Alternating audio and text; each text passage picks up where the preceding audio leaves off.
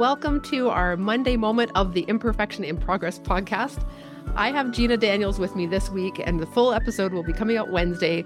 But I wanted to invite her just to have a little short chat about something she does talk about when it comes into perfectionism and finding your soulmate, that relationship, or even developing the relationship that you're in right now.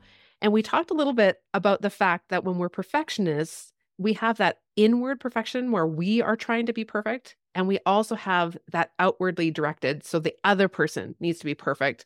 And I was thinking a little bit when she was talking about this on the episode, and you're going to love love the entire episode. I know it.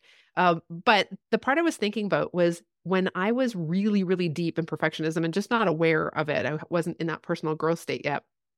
I very much was people pleaser as well, but I wanted to do everything just right. And I would feel guilty when I didn't do it to the best of my ability. So I would actually, by the time I'd go to bed at night, I would start to shame myself. Like, you should have done this better. This person can do it. Why can't you? What you, you shouldn't have said that. You should have offered this. Why didn't you think about that? So just a lot of like negative, negative self talk. And as that was going on, it was some of the worst years in my marriage. And I never realized that that was directly related. And this whole conversation that would go on out loud to my partner was the idea of, why are you doing it like that? That doesn't even make sense. You should do that differently. Can't you see that this makes more sense? You're not being reasonable. Look, look how this could work better. So, constantly trying to upgrade how they were doing things so that to me, it made more sense and was better than how they were doing it even though the way that they would do it would never be the way I do it because our our personalities are so different. And I I just wonder Gina when it comes to people who have that negative self-talk who are telling themselves that they need to be so on what do you feel and and sense when we're starting to project that on somebody else and feel like they need to do this they need to do that? Is there is there any success in doing that? Can we get somebody to change and do it our way? What what do we do with this? Mm-hmm. On other people, it's the fastest way to cause friction. it absolutely is because we become like everybody's boss and we are just trying to control things. And our need for control actually comes from a place of wanting safety and security, right?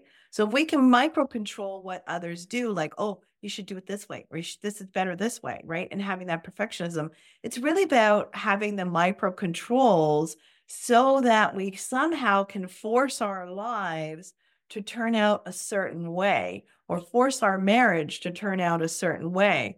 So that's our need for safety and uh, security is below it, but how we're how it gets processed outwardly is by trying to be perfectionists. And that again is really dominated by our control energy.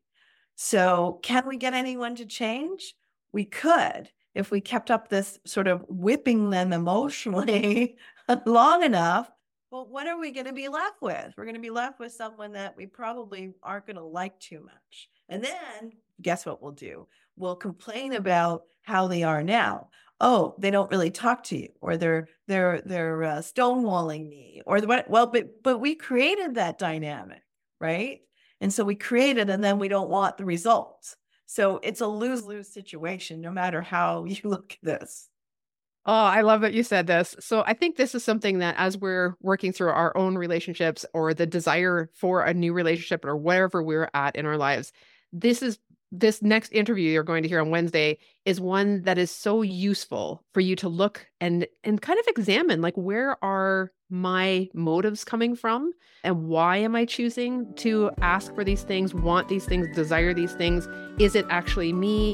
Is it something that I need to be working on rather than putting out there? So don't miss the episode Wednesday. You're going to get so much from it.